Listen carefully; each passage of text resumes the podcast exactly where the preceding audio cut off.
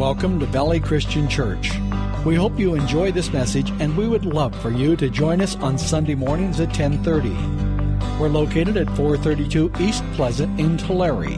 After listening to this message, take a moment to browse our website for current and upcoming events. It is our prayer that ultimately you learn to love the Lord with all your heart, soul, mind, and strength. This is a prayer, a beautiful prayer of Jesus uh, that he prayed to the Lord, which is kind of weird. We talked about last week here. Here, Jesus is Lord. He is part of I am, and he's praying to the I am. And it's kind of an interesting concept for us to to garner, to gather, and and, and it's such a beautiful prayer. I, we're probably going to be here for a couple of weeks uh, at least as I started looking at this because he starts to repeat repeat words over and over again. And there's just so much to understand in this particular prayer. And, and the, the great thing about the ministry of the Holy Spirit is this as a corporate group, as a church, He can teach us certain things about our body as a church. But he can also teach at the same time individual things to you if you open up your mind and your heart and say, Lord, teach me out of this. And that's a great thing about the Holy Spirit to be able to apply that to our lives. So, depending on what's going on in your life, this prayer may mean different things for you taking the very words of Christ and, and teaching us not only as a group, but also as individuals. And I got stuck on the whole concept of glory again this week. We, we talked about glory last week, and the, repeat, uh, the word is repeated over and over. And I love that I didn't talk to Justin about the songs, but we had so many songs this morning that talked about the glory of God. And, and it's funny how the Lord dovetails those things in. So why don't we start reading in John 17 1. I'm going to read through the, the whole chapter of John. I normally don't do this. Uh, I did it last week. I'm going to read it again. Uh, hopefully I don't stumble along to, too much. So here we go John 17 1. After Jesus said this, he looked toward heaven and prayed, Father, the time has come. Glorify your Son, that your Son may glorify you. For you granted him authority over all people, that he might give eternal life to all those you have given him. Now this is, etern- uh, this is eternal life, that they may know you, the one the, the only true God, and Jesus Christ, whom you have sent. I brought you glory on earth by completing the work you gave me to do. And now, Father, glorify me in your presence with the glory I had with you before the world began. I have revealed, uh, revealed you to those whom you gave out, gave me out of the world. They were yours. You gave them to me, and they have obeyed your word. Now they know that, you're, that everything you have given me comes from you. For I gave them the words you gave me, and they accepted them. They knew with certainty that I came from you, and they believed that you sent me. I pray for them. I'm not praying for the world, but for those you have given me, for they are yours. All I have is yours.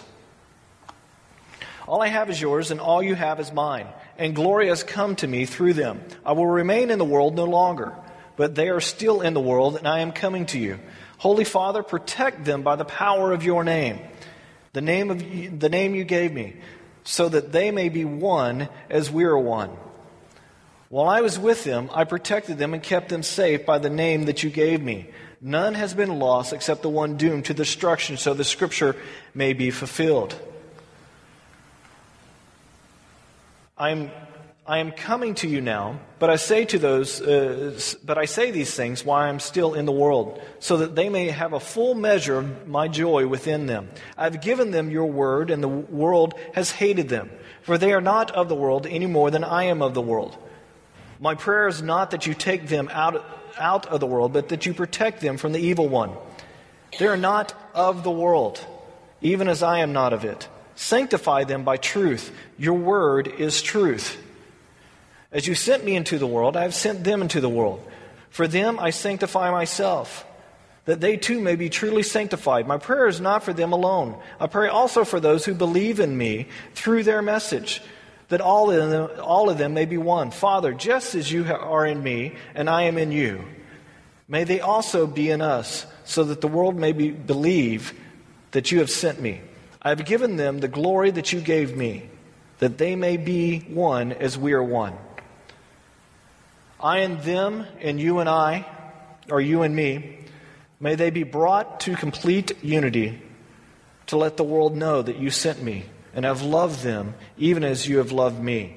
Father, I want those you have given me to be with me where I am and to see my glory, the glory you have given me because you loved me before the creation of the world.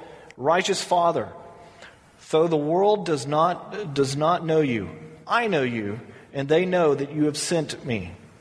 I have made you known to them and will continue to make you known in order that the love you gave me may be in them and that I myself may be in them.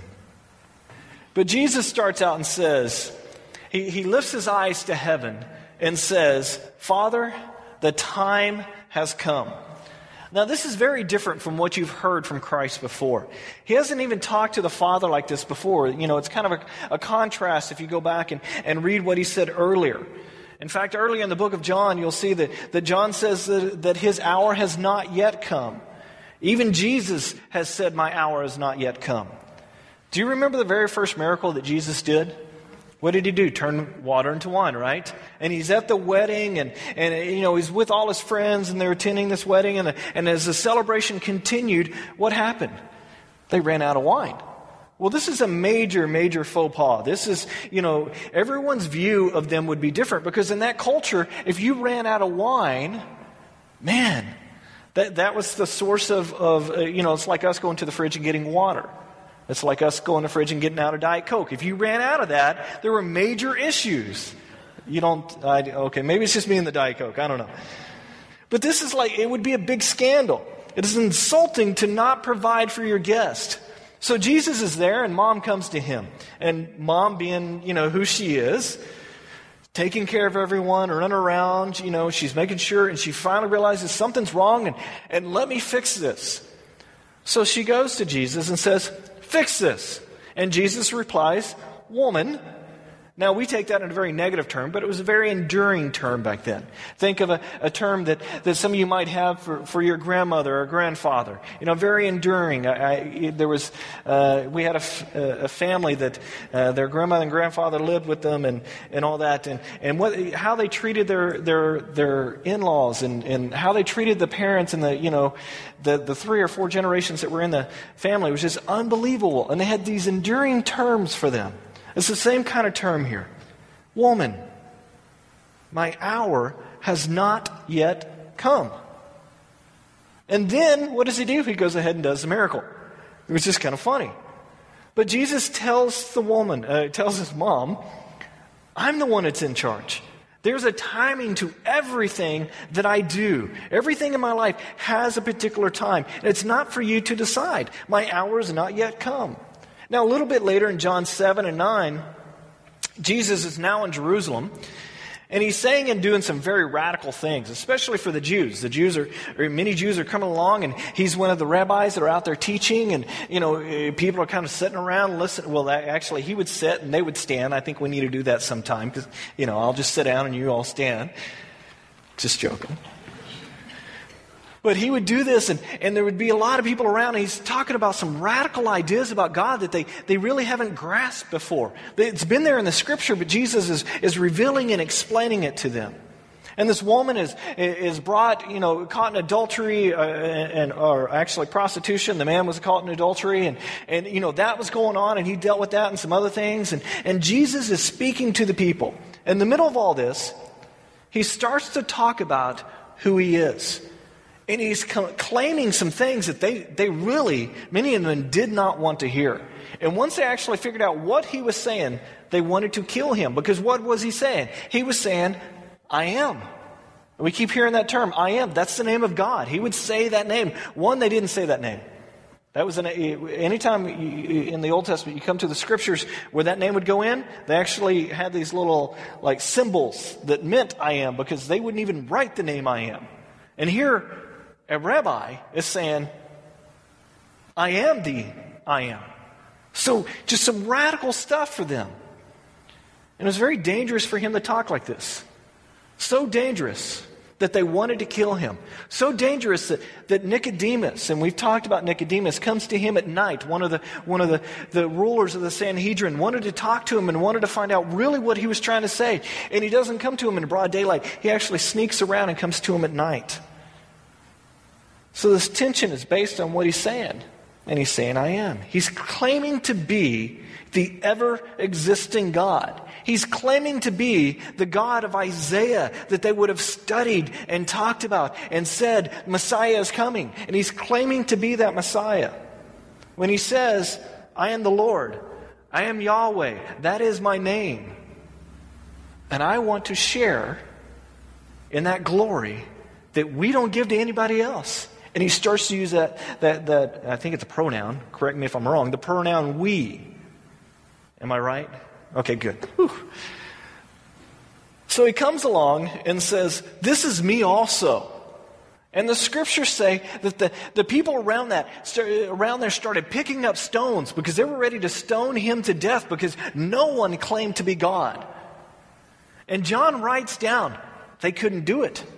They couldn't touch him. And we really don't know what he means. You know, were they not able to throw the rocks? Did they pick it up and they were like, I can't throw the rock? You know. We're not really sure.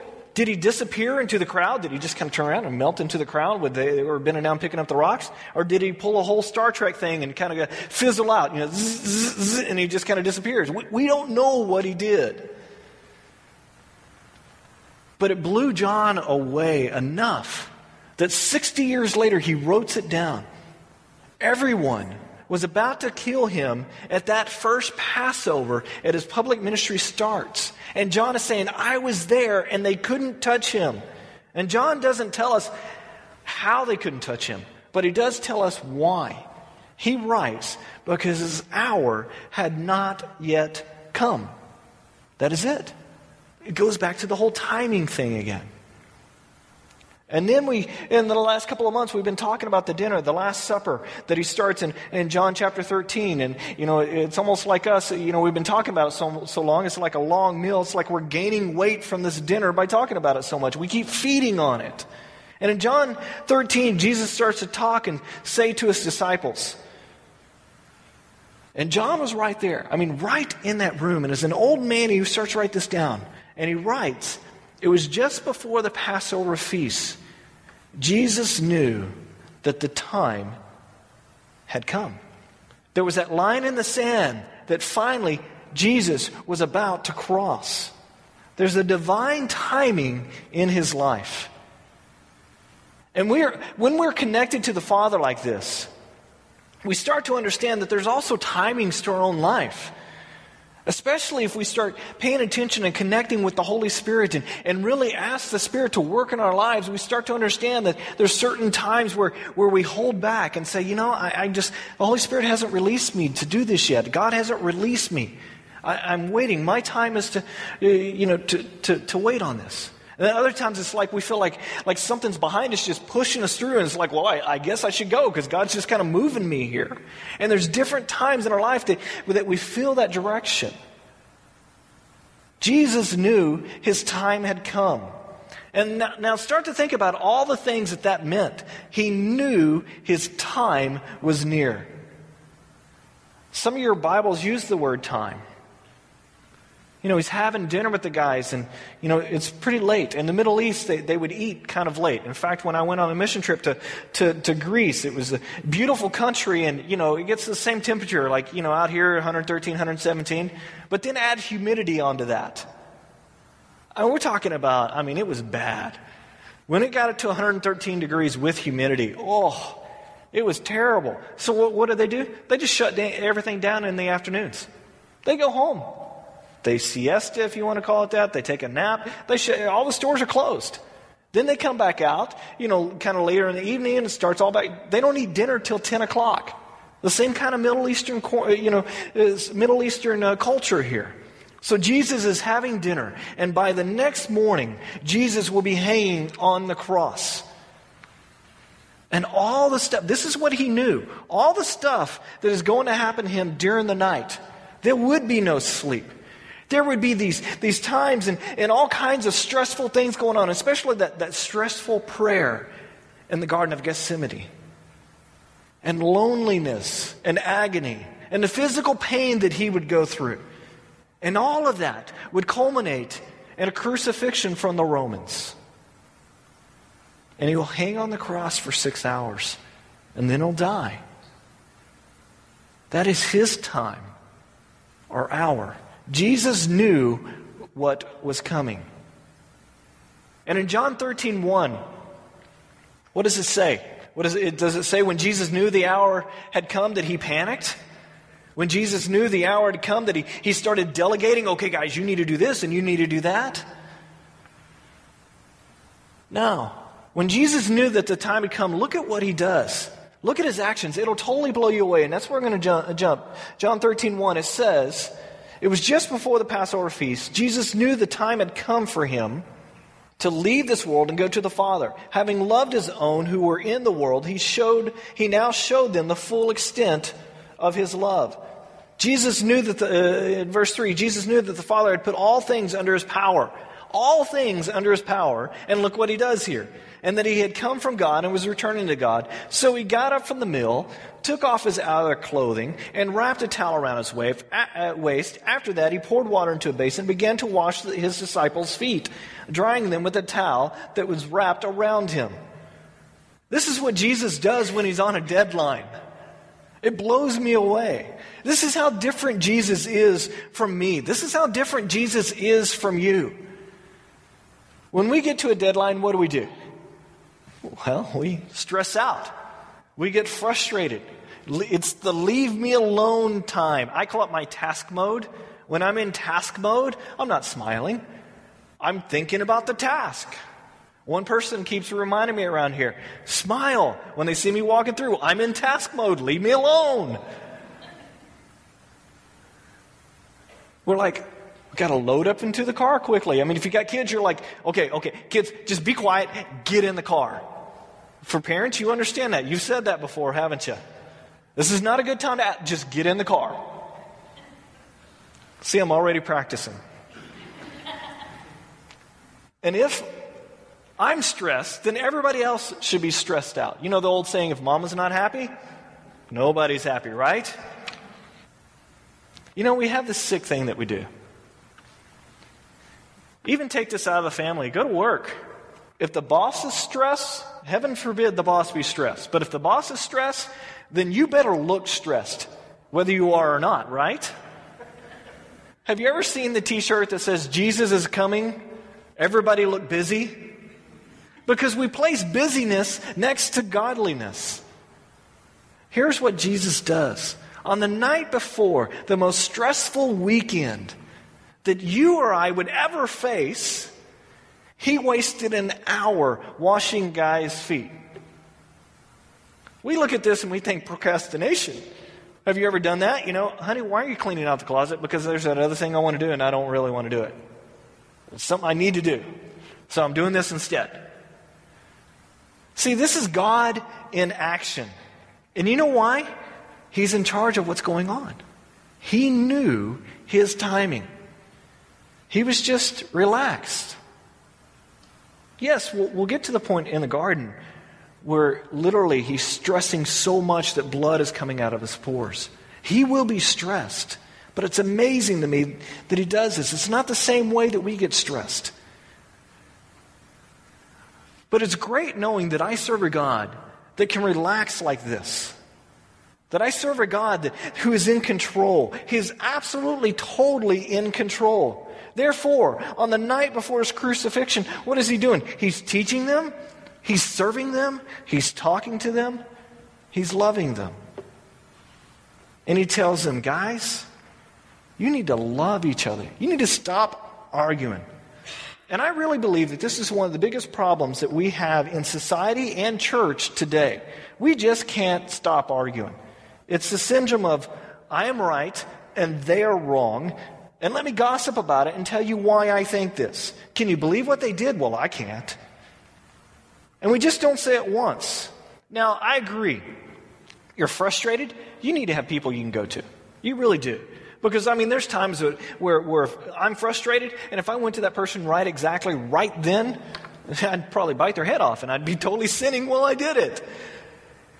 So we need to have people that we, we go to and talk things out where they can go, you know what, Alan, you're, you're wrong on this one. Or, you know what, you're right. Why don't you go talk to them? But the key is we need to go to them.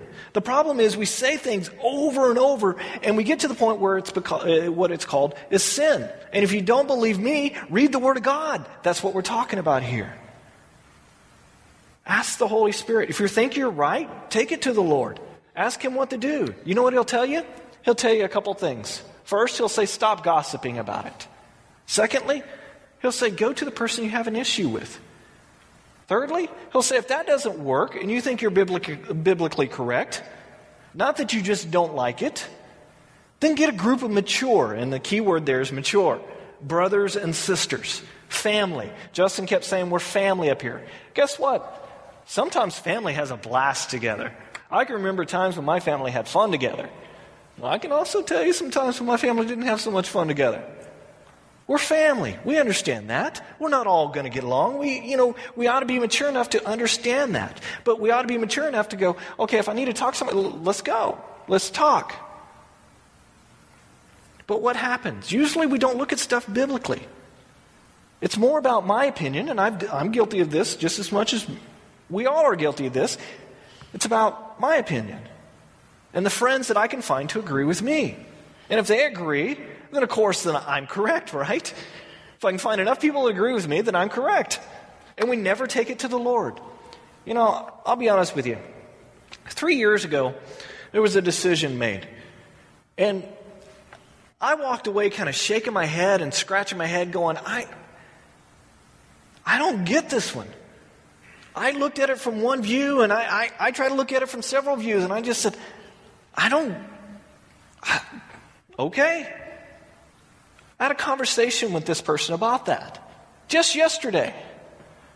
Now, think about this. For three years, everything I've thought when it came to, to this person was perceived off of this misconception because my view was this. And when they explained what they were thinking, I went, oh, now that makes much more sense. So for three years, my relationships, my perception of this person, everything was built upon that. How wrong is that? That's because we don't go to each other. When we don't say, this is what I'm thinking. This is why I think this way. This is why I made this decision. And we don't talk these things out. How much better would be we uh, how much better would we be if we talk things out? As Christians. And I'm talking about Christians in the kingdom, not just our church. I think this is the biggest things in society. How about your boss? Oh, isn't the boss always wrong? Where you work? Okay, let's not talk about all bosses, but where you work. Aren't they always wrong? Sometimes we kind of feel that way instead of going and talking it out. When we take things to God, He'll, he'll provide usually two things. One is He'll provide an opportunity to talk to that person. Or two, He'll say, You know what, Alan? You need to knock it off and stop arguing about this just as he did with his disciples the night before his crucifixion. Well, back to John 17. Because Jesus is saying, My time has come, and at the same time, he's telling them and calming them down. And he starts out this prayer and he says, Father, the time has come. Glorify me to them. And we studied this word glorify last week is glorify your son that the, your son may glorify you. And remember we talked about the word, you know, doxazo, which is, you know, we translate today to doxology. It's a, it's a glorification. It's saying glory to God. And it means something to, to give honor, you know, where honor is due. This is a positive part of glorifying a person to thank them, to be positive about them. And it can be very healthy to do. And it's not about the ego, it's, it's not about flattery, it's about glorifying, it's giving honor. It also means to magnify. And when you magnify, you're able to see something better. It doesn't make it bigger. I mean, physically, that item is still the same size, but it allows you to understand it because you can see more of it. It just makes it easier to see it. And he says, Father, I've made it so the naked eye can see you. Jesus is saying here uh, that, that I desire here that, and this is a great way to pray. Jesus says, uh, you know, he says, Tell me your desire. Because he tells God, I desire them for, for them to be able to see you. He's given us a great example to tell God what we desire out loud. And then it gives him a chance to say, Hey, that's a great desire you have. Then it gives him a chance to say, No, that's not a very good des- you know, desire. And he's a good father. He won't give us everything we pray for. Man, if, if he gave me everything to pray for, I, wow, you know what I mean?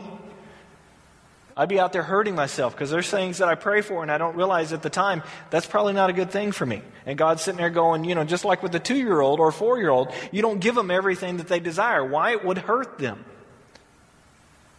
The same thing with God. He doesn't give us those things that's going to hurt us. So He tells us to do what? Pray about everything. Everything. Father, I pray, I desire that you would glorify me to them, Jesus says. He's hung out with them for three and a half years. And some of them really still will not get things until later. They really won't. Until after he raises himself from the dead. They just will not get it. So, how do we apply this to our lives right now?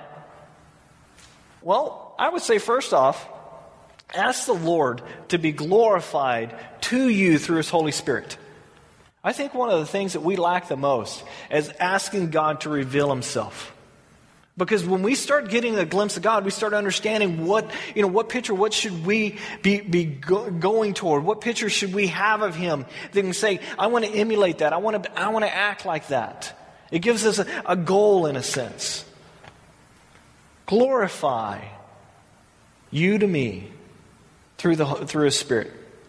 And it doesn't matter how old you are or how long you've been a Christian, because there's always lessons the Lord wants to teach us. Just when I think, okay, I got that, the Lord says, great, now let's move on.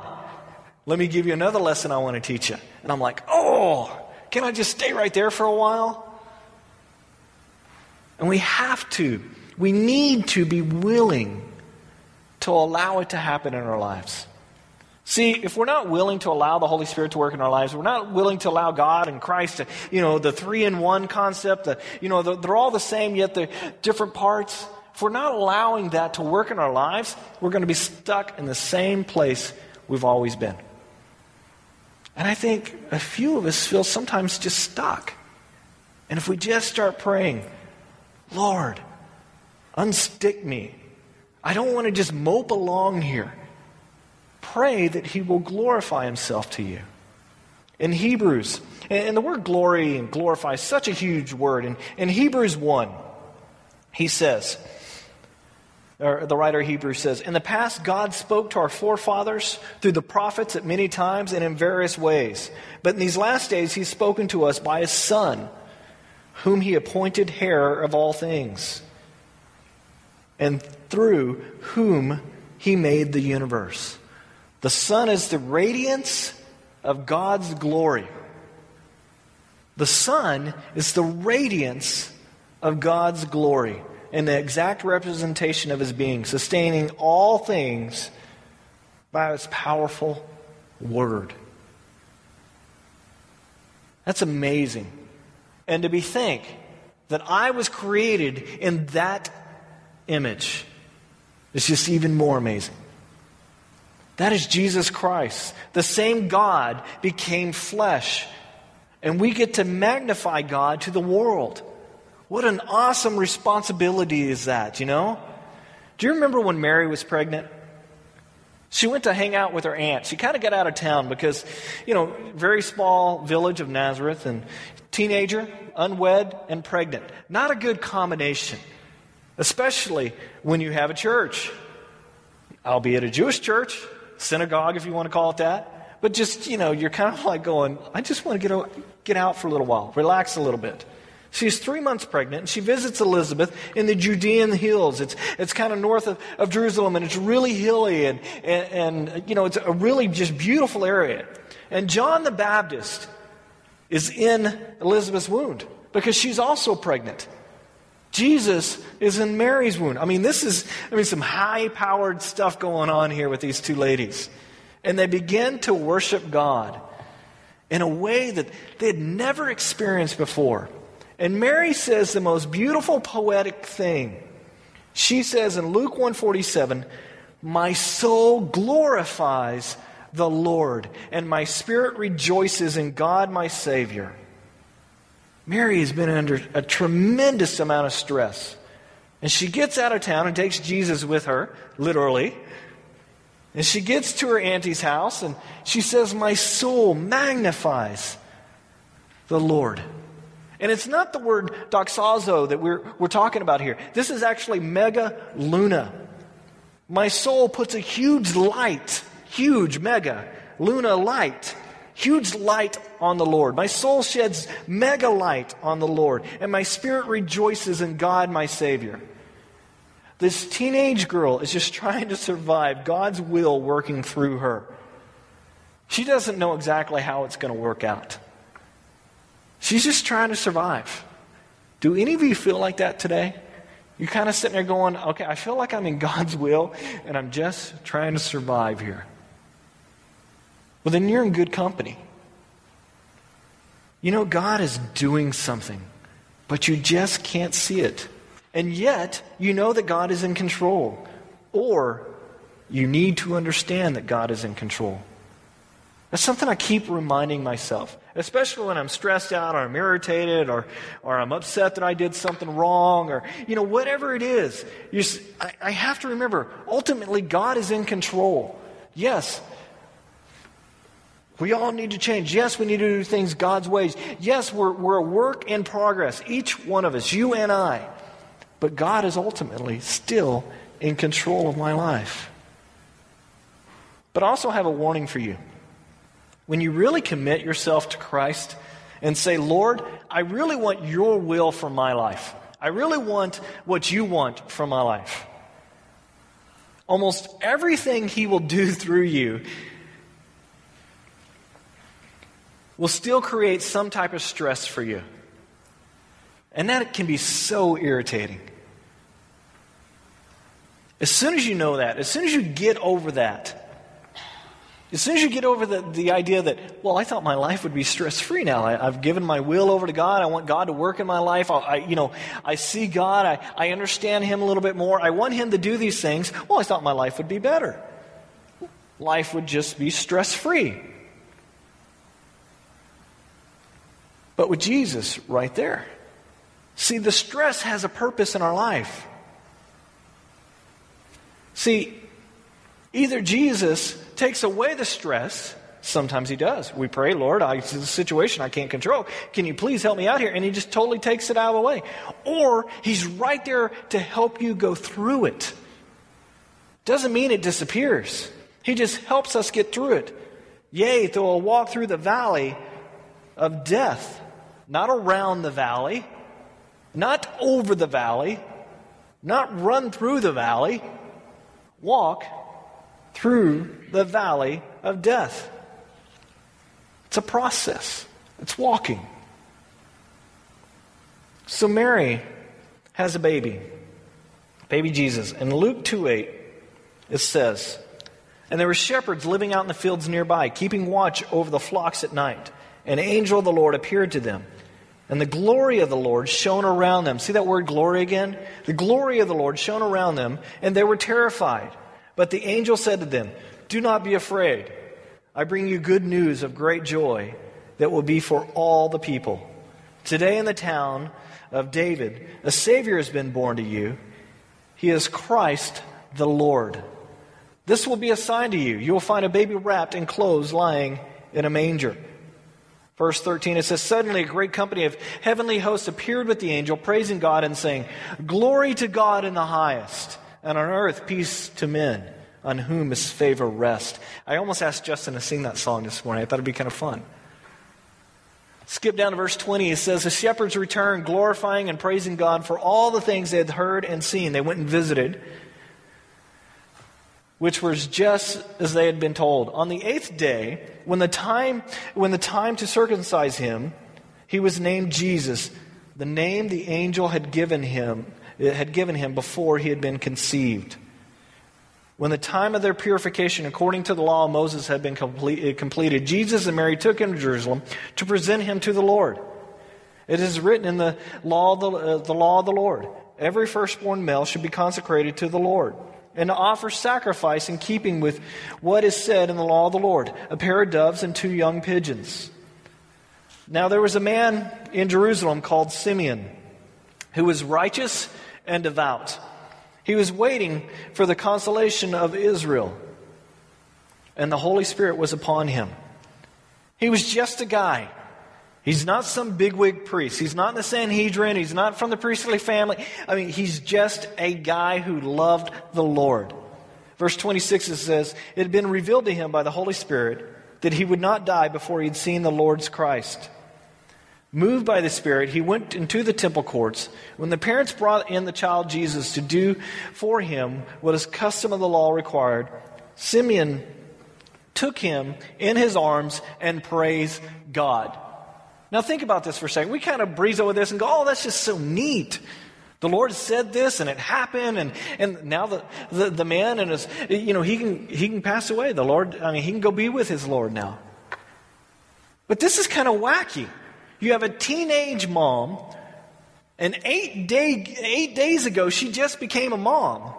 You have Joseph there in Jerusalem, and it's a really busy place, really small streets, really crowded during this time. In the temple, they're not local people. And this guy who they do not know walks up and says, Give him to me.